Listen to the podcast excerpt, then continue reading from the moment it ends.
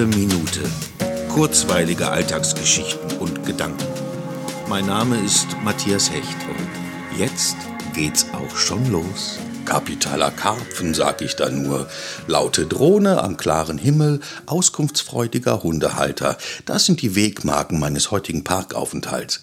Die Karpfen scheinen im Übrigen Musikliebhaber zu sein. Sie haben sich alle zu meinem Gitarrenspiel vor mir versammelt und schwer um Luft gerungen.